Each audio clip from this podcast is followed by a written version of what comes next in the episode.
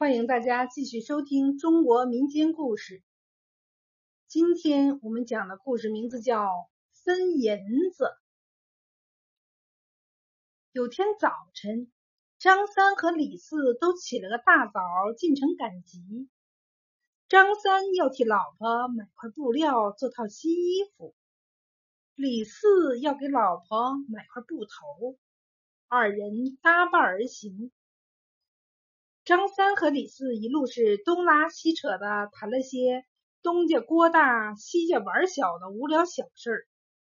张三觉得没劲，对李四说：“李四，到城里还有些路，我们不如一人讲个故事。”李四觉得也好，同意张三的提议。于是张三先讲起来。张三说。从前呐，有个快嘴丫头，少一窍，专说破嘴话。有一天，外婆到他家替他小弟弟抓周。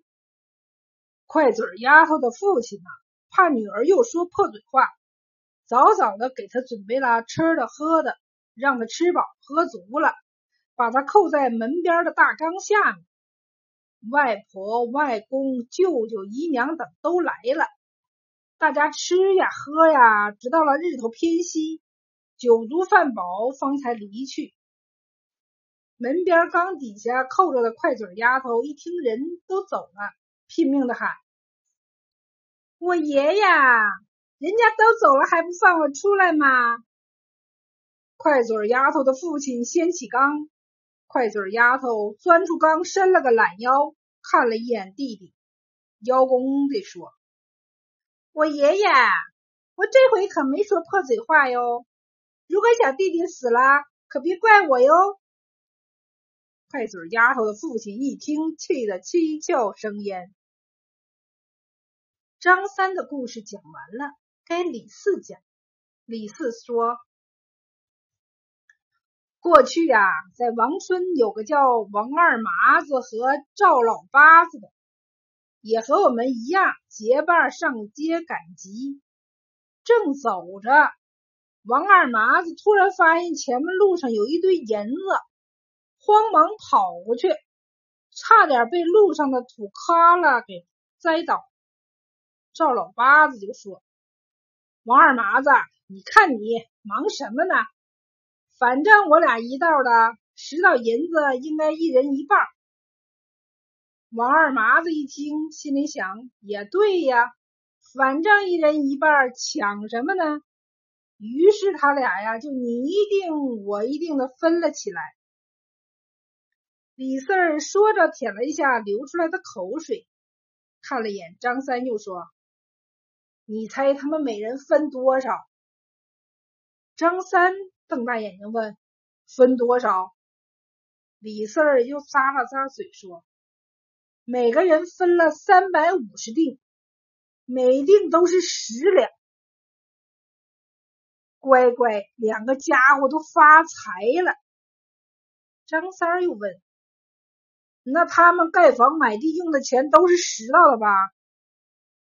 李四说：“那还用问？那两个家伙呆头呆脑的，死干一辈子也发不了财呀。”张三儿又说。那掉银子的还能不找啊？找到他俩要，那有多难看？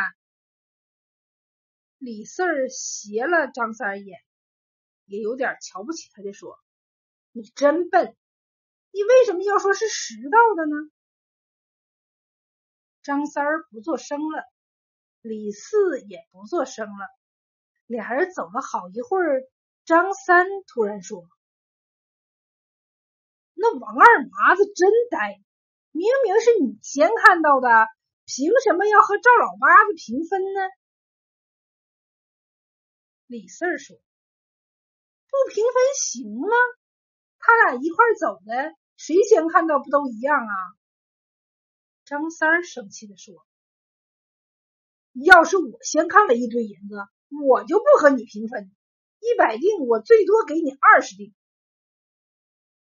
李四眼一翻，说：“看你美的呀，凭什么只给我二十锭，你留八十锭？应当平分，每人五十锭。张三也把眼睛一瞪，说：“我美的怎么样？给你二十锭就算我够义气了。你要不领情，我一定也不给。你能把我怎么样？”李四急了，一把抓住张三的小狗袄领子，高声的吵了起来：“平分，每个人五十锭，少一个都不行。”张三儿见李四撒了野，也来了毛，双手抓住李四的手，大声的吵吵：“二十锭，多一锭我都不给！”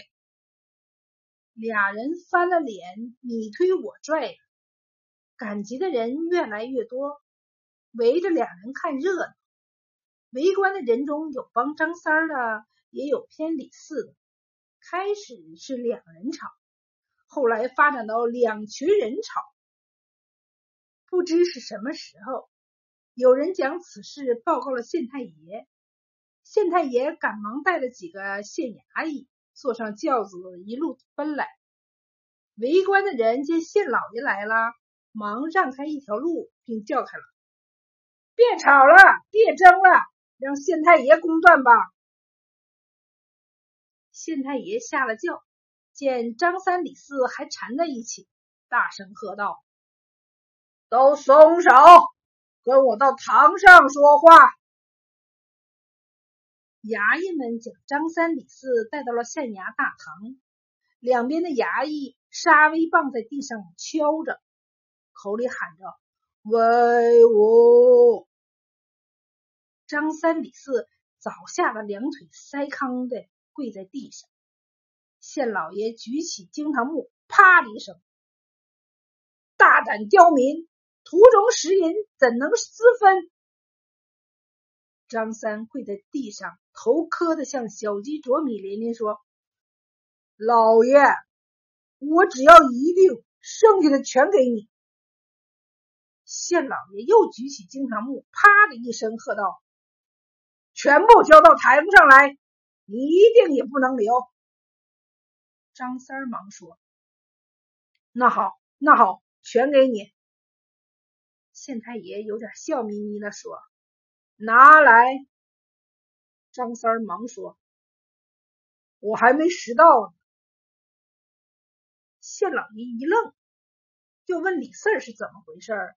李四一五一十如实汇报，还补了一句：“老爷，我要拾到了，也全给你。”县太爷一听，气个半死，最后以有食银私分的想法也是罪过为由，各打了二十大板后，将张三李四轰出了县衙大堂。